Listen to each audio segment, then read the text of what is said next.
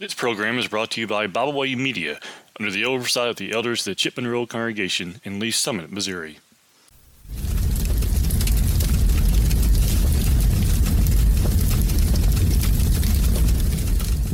Thank you for joining me today for our devotional here at the fireside.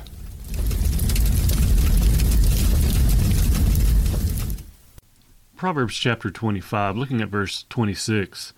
Here the Bible says, A righteous man who falters before the wicked is like a murky spring in a polluted well. As we look at verse 26, we find the righteous man is clearly a, a reference to the one who is a follower of God, a Christian, as we would call them in the New Testament time period. He says, A righteous man who falters, that is one who might say shrinks away, who kind of backs down, who might even say at times just keeps his mouth shut to quote unquote keep the peace. He says in verse 26 Whoever does this, who falters before the wicked, that is the non believer, or maybe even those who are believers but aren't doing what is right, look what he says in verse 26. He says, It's like a murky spring and a polluted well.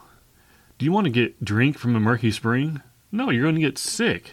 Do you want to drink from a polluted well? No, you could end up in the hospital. It could hurt you. That's the idea we find here in verse 26. The righteous man who falters before the wicked, they're not much help to you, are they?